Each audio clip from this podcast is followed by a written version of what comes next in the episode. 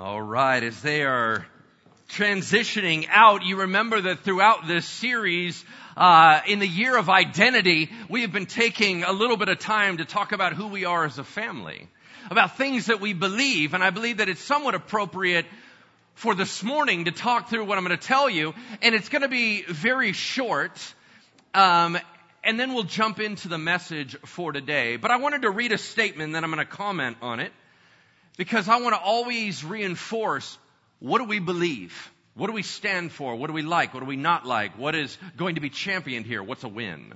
So I would read this statement to you, whatever parts of it that you do agree with, by all means you can say amen, you can grunt in agreement, whatever feels good to you, alright?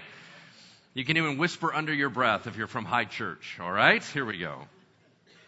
We are a church who believes in the goodness of God. We firmly resist the desire to allow our circumstances to dictate our theology. With troubled times and questionable situations, the enemy prowls around looking for someone's mind to distort and turn them against their good Lord. With the situation of Orlando, it's tempting to ask, where was God? When we saw the reaction of a few who celebrated their deaths, we wonder, where, oh God, is your justice? When we look at the complicated and confusing political landscape, we question our future. But the truth remains that our God is good all the time. If we knew what He knew, we would agree with what He does. Amen? He is our God is loving. Our God is mighty. Our God is in charge. Our God is on the throne. Our God is our everlasting Father, and we will not be moved. Amen? Amen. Therefore, since that is true, we will exalt and magnify and lift up the name of Jesus Christ consistently, constantly. Why? Because the world has so many different ways of making us question whether or not God is good. Bad things occur, suffering occurs, and then an unbelieving world and even a believing world around us will say, if God was really there, this would not have happened and we begin to doubt the presence of God or the goodness of God in our lives. We cannot be moved from that place. Our God simply is good and we just don't have all the pieces to it. But we must hang on there.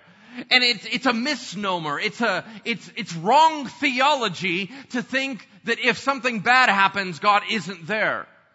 And it's always been the case. If you remember when Lazarus, Jesus' one of his best friends, one called dearly loved, when he died, Jesus came and both of the other two friends of his, Mary and Martha, said the exact same thing to him. Lord, if you had been here, he would not have died. They both challenged him that if you were only more present in our lives, he wouldn't have died. Yet Jesus stayed back on purpose. He knew what was going on. And what he said to them was this. Don't you understand that I'm bigger than all that?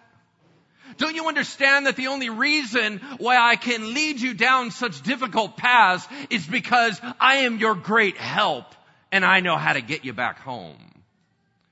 We must trust and believe and own that our God is good even when circumstances seem confusing.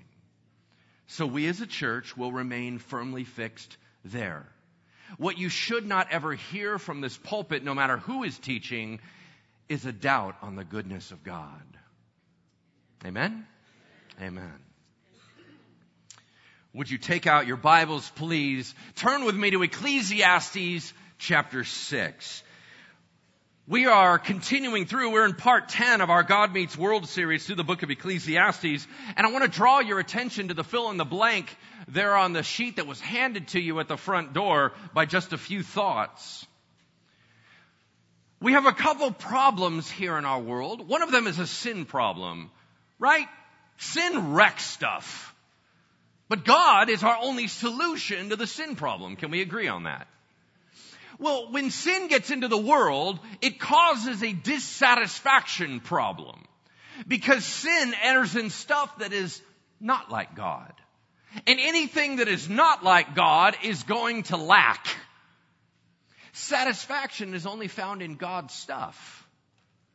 So if we don't have God's stuff, we're not going to have any satisfaction. Therefore, we need more of God. Do you realize that everything we chase after and long for in this world is because we see some hint of wanting something God-like? For example, we will run around and seek relationships with all sorts of toxic people because we're craving to be loved. That's actually a God thing. The problem is, even though it's a legitimate need, we meet it by illegitimate means. And that is the sin part. What we are craving, what we are longing for, what we need so desperately is really the good stuff.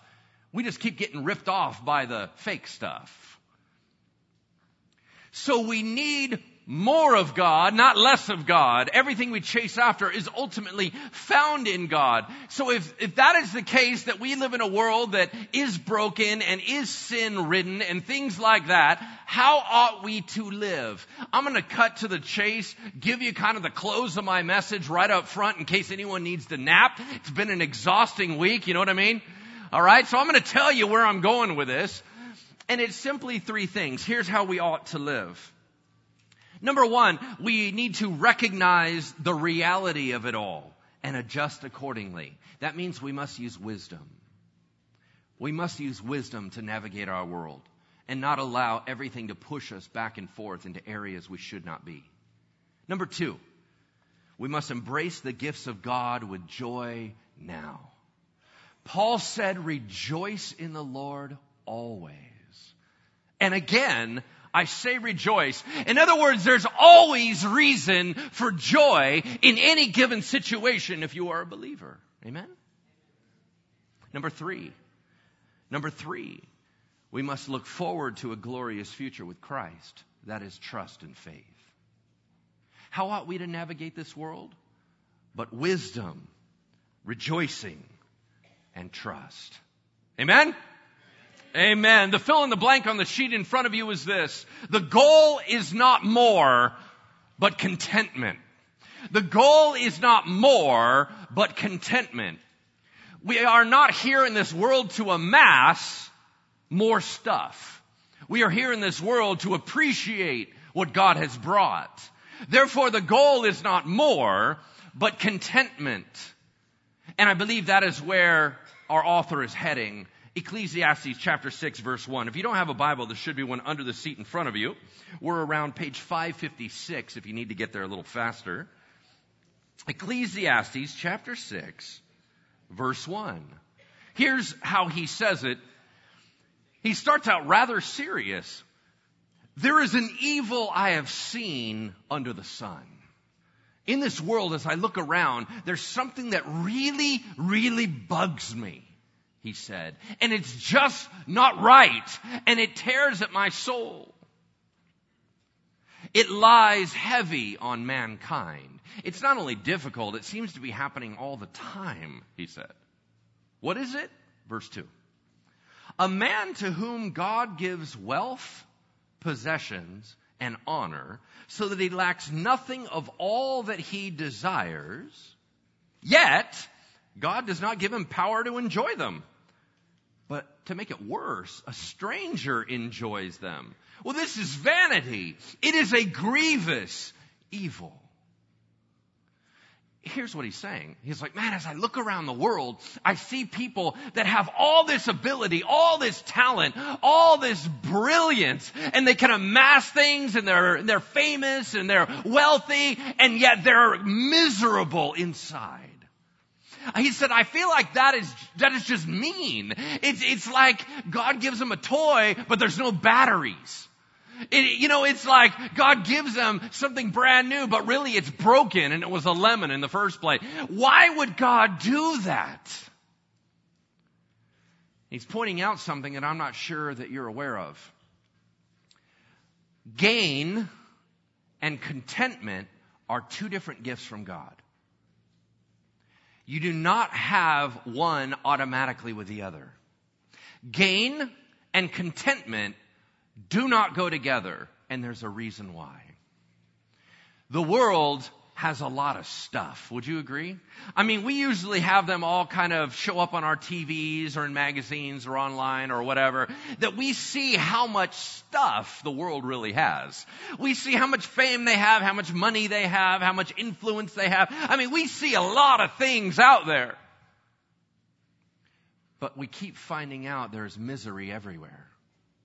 Why would God give them so much stuff but no contentment to go along with it. Why do we have to keep reading stories of famous, powerful people committing suicide? Why do we have to continue to read all these people destroying themselves and their bodies, wrecking all the beauty that God has placed within them because they're trying to numb out? Recently, right? The artist Prince, yeah? He dies, they come to find out it's opiates, it's this and that, whether it was him trying to get to sleep, it was, it was drug related. Prince, as far as a man, I don't even know what the dude's real name is, right? What is it? It is Prince. Seriously? Oh, he, well, he legally changed it. Yeah, but it, I don't, I don't think that, I don't think that he didn't have a last name. Does he have a last name? It doesn't matter. Anyway we're all going to spend time Googling it, right? And everyone's like, oh, wait, wait, hold on, hold on, hold on. I just learned recently he lived in Minnesota, which I think is super weird. Anyway, Paisley Park. Now here's the thing. Prince as an artist, as a creative, is absolutely brilliant. It doesn't matter what you think about all the flash and flare and craziness. That man was gifted by God. And it's all gone how come we can't have the gifts and the contentment to go with it? This is what the author's looking around going, man, this is happening everywhere. I can't stand this. I don't understand it. I think that the rest of the Bible tells us why, and that's what we're going to find out. Verse 3. If a man fathers a hundred children, his wife hates him. No, that's not, that's not in the Bible. That's, that's not in the Bible. I will periodically warn you if you're not following along. You're not going to know when I lie, all right? If a man fathers a hundred children and lives many years so that the days of his years are many, but his soul is not satisfied with life's good things, and to make matters worse, he doesn't even have a burial meaning that nobody cared about him in his death. Nobody protected him. Nobody respected him. He didn't have any relationships where anyone took care of him. He had he had all these, these incredible riches and things that the Old Testament mindset said if you were really blessed by God, you would live super long and you'd have a ton of kids. And he was like, listen, let's go to the extreme on all this. Let's say he was uber blessed, but then ultimately he had no joy and he dies with no one caring about him. Man, what a horrible thing. And then he goes into exaggeration. He said, I say that a stillborn child is better off than he is. Ooh, that's hardcore. Why? Listen to this reasoning, verse 4. For the child comes in vanity, meaning its delivery, its delivery is fruitless. It goes away in darkness, never seeing the light of day. And in darkness, its name is covered, meaning it, it was never fully known, its abilities and personality. Moreover, it has not seen the sun or known anything in the world yet. As difficult as that is, it finds rest rather than the other guy. Even though he should live a thousand years twice over, yet enjoy no good, do not all go to one place. Here's what he's saying. God knows how to take care of his little ones. If we have a stillborn child, God can go, come, come here right now. I can protect you. This other guy has spent all these years with ups and downs and hurts and heartbreaks and, and, and maddening feelings about the world around him and, and not knowing what to do and everything's chaotic and he's not even living for God and he has no connection with anybody and his life is in torment. He said, yeah, yeah, yeah, it's better to just check out right away.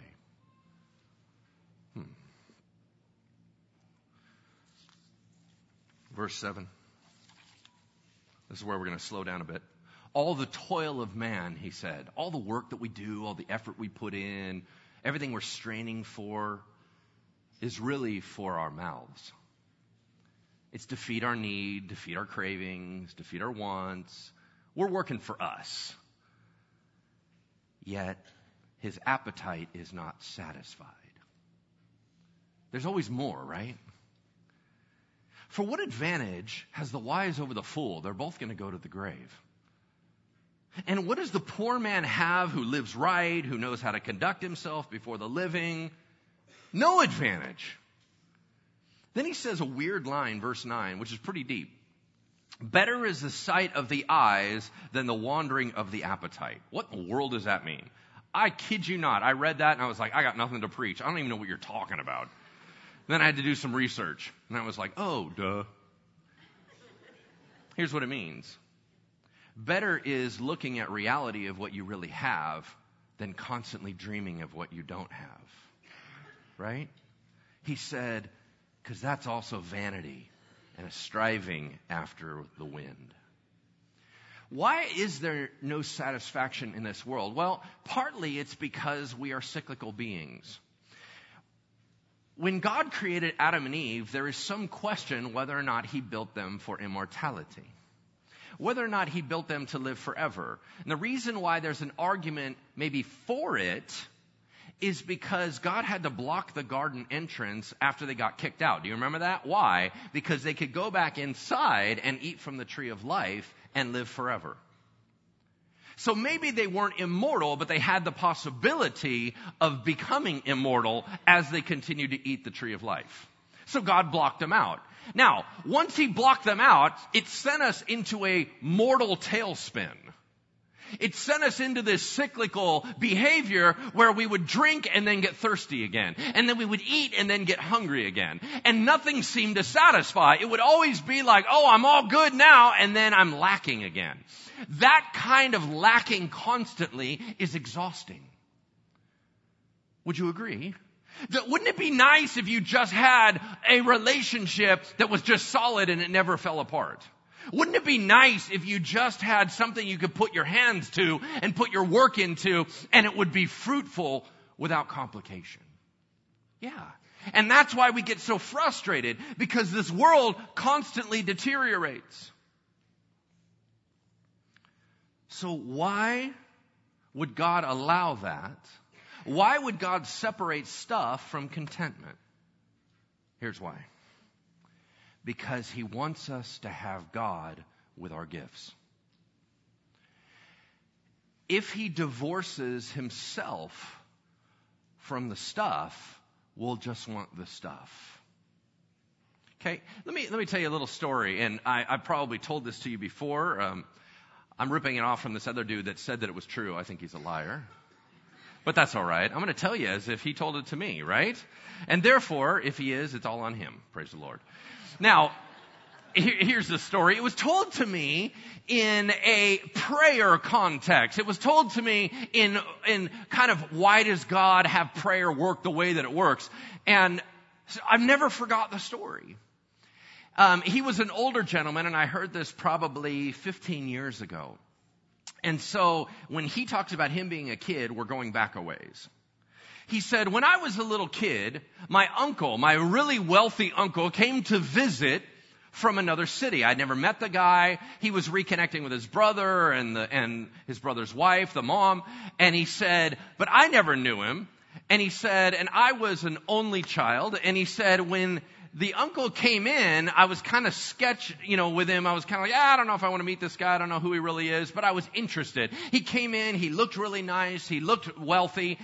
And as he sat down and was talking with everybody, I noticed he had something in his pocket. That caught my attention.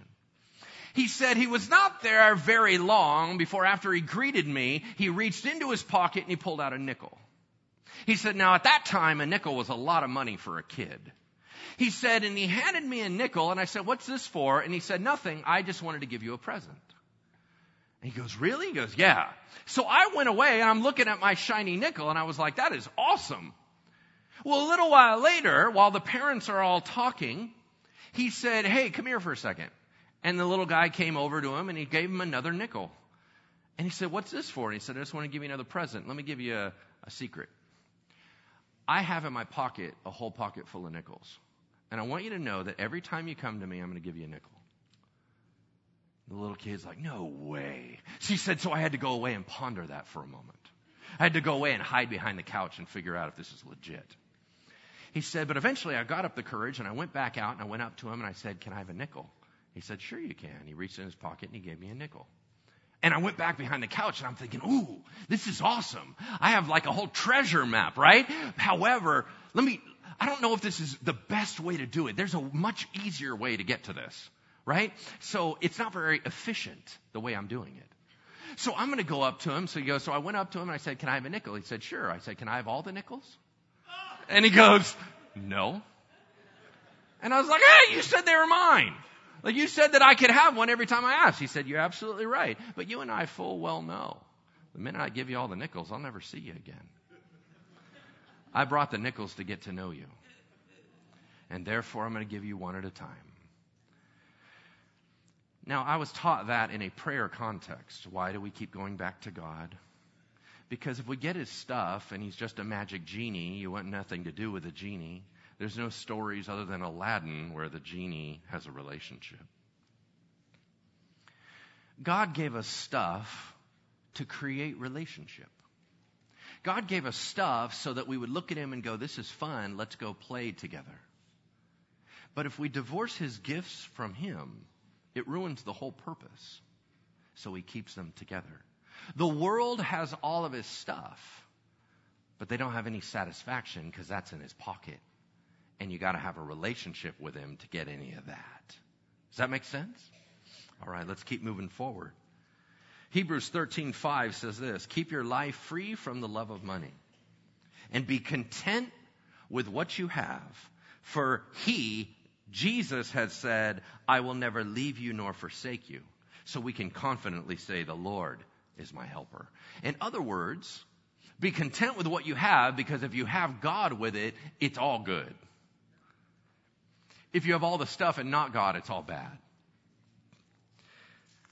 We need to learn the secret of contentment that Paul had. Philippians 4:11. Paul said, "I have learned in whatever situation to be content." That's cool. I know how to be brought low and I know how to abound. In any and every circumstance, I have learned the secret of facing plenty and hunger, abundance and need. I can do all things through him who strengthens me.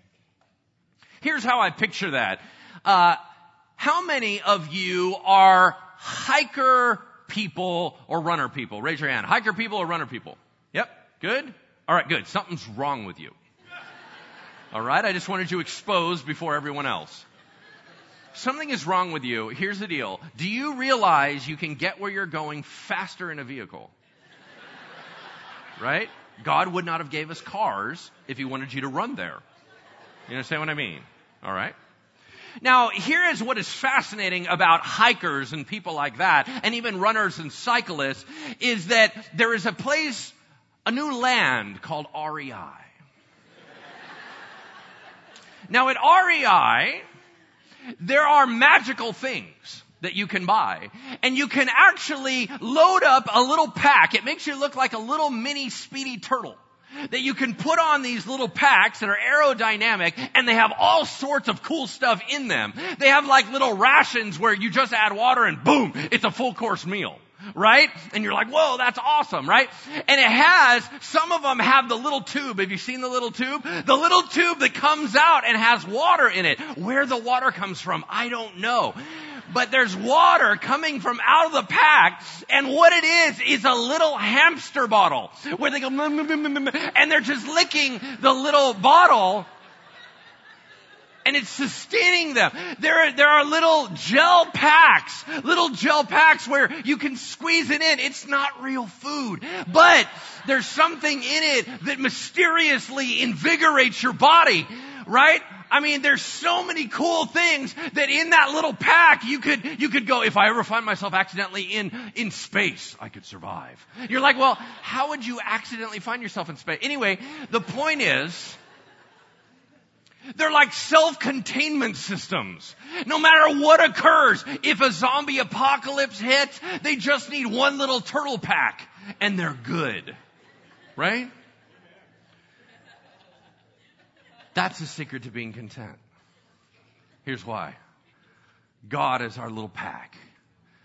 And the Holy Spirit's that little hamster bottle living water, man, flowing out of who knows where.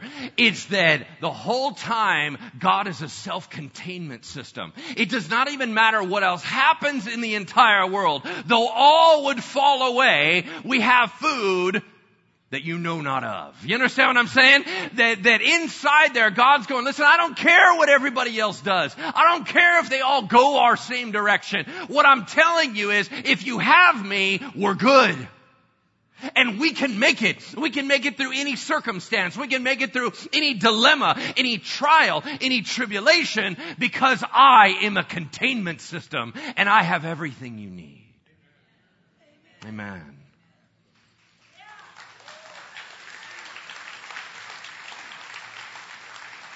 Praise God. Verse 10. He said, whatever has come to be, meaning everything in this world, has already been named by God. Therefore, it is known what man is. It's already been locked down what humanity's limits are. And, and everyone knows that man is not able to dispute with the one stronger than he. That's God. Who are you going to argue with? In fact, verse 11, the more words, the more arguments and questions, the more vanity and waste. What is the advantage to you again? For who knows what is good for man while he lives the few days of his vain life, which he passes like a shadow? For who can tell man what will be after him under the sun? Who can tell us? Jesus. But what does he mean? He means if you're only living for this world, who's going to know where it's going to pass on to? What if you do all this effort to build a cool business and then you pass away and it just goes away? What a drag. What if you do all this retirement stuff and ultimately it passes away to someone that fruitlessly flitters it away? You don't have any guarantee. So what then is he calling us to do? He said, what we do is we rail against God and we keep trying to change the scenario. You can't change the scenario. You can sit there and ask God questions all day long. Job had all kinds of legit complaints against God and God just shut him down. Kid, you don't know. You don't know. So stop arguing with me. I'm not going to change the scenario. This is how the world is going to go. Therefore, what ought we to do? Wisdom, rejoicing, and trust. That is the only way we are going to navigate this well because if we don't have the proper perspective, we don't match God with His gifts. And we don't have any satisfaction. We can't have contentment without the Lord Jesus Christ. 1 Timothy 6 6. Godliness with contentment is great gain. For we brought nothing into the world and we can take nothing out of the world. But if we have food and clothing, with these we will be content. But those who desire for more fall into temptation, into a snare into many senseless and harmful desires that plunge people into ruin and destruction. Let me share with you a particular challenge in our culture that increasingly is getting worse. And that is the concept of fantasy. We have been taught our entire lives that you shouldn't have any problems. If you have problems, something's wrong with you you obviously aren't using the right products. You obviously don't know the right people. You obviously aren't in the right job. Because there's all these people in this other imaginary fantasy land and they're completely content. They got everything going on, man. And I don't know what's wrong with you, but something is seriously wrong with you. I mean, if you got problems, if you got something wrong with your health, dude, it must be your medical care. Man, if you got something wrong with your relationship, you married the wrong person. If you got something wrong with what? They have an answer. Whatever that is, they're telling you that there's some imaginary perfect out there and you're the one lacking. You need to listen to them and do their program and do their things and buy their stuff. Why? Because then you can enter into the magical land. But what if life is just supposed to be hard? What, what if, what if something's not wrong with you? I mean, other than the fact that we're in a broken world and we're broken people, right? What if, what if, what if that is the norm? What if there's not this whole idea of everything should be smooth and easy and good? You're in a broken world and we're not in heaven yet. So if you want to argue with God, here's what he's going to tell you. You're not in heaven yet. God, what's wrong with me? You're not in heaven yet. Seriously, Lord, I think something's wrong with this. I think I have a rash. You're not in heaven yet. So no, you're not in a safe place. No, it's not easy. No, you feel out of sorts. No, you were not built entirely to stay here. So therefore you're not in heaven yet. So when you have a problem, I'd love for you to bring it to me, but when you keep praying that all your problems would go away, guess what? You're not in heaven yet. So you know what my answer is? No. You're not in heaven yet. What's the secret to being content? Recognizing that, trusting in the Lord and enjoying what He's given us now without always longing for the fantasy world because it's not really there. Once again, I want to remind us that our job is to glorify the name of God is to make him look great and marvelous and wonderful and exalt his name. Why? Because everything else is trying to knock him down. Well, God let this happen. Well, God let that happen. Well, God's not a good guy. Well, God's this and God's that. Everyone's got an opinion on what God is. His children are to say, excuse me, I know my dad. And I'm just telling you right now from personal experience, my God is good. Amen?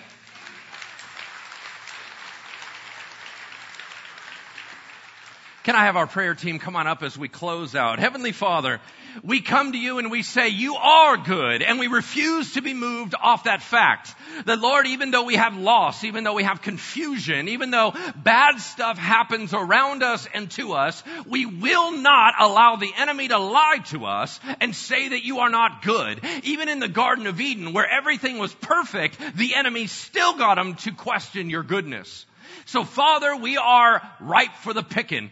That Lord, that the enemy knows how to pull us apart and mess with us in advertising and distort our minds and to say lies even to one another that would take us away from you. And we say no. We are a family that believes in the goodness of God and we will remain there. I pray, Holy Spirit, that you would move upon us to open our eyes to reality. That you would open up our spirits to receive from you. That you would anoint the prayer team team, as your emissaries, as your ambassadors, as your servants, as your leaders, as extensions, Jesus, of your hands, that when they lay their hands upon, that there might be true healing and health. God, I pray that you would anoint their lips to be able to say encouragement and strengthening into all of us that are hurting and have need. I pray, God, that you would realign us with what you want to do. Your plans are better. So we say yes, Lord. In Jesus' name we pray. Amen. Amen. Have a wonderful week and we'll see you.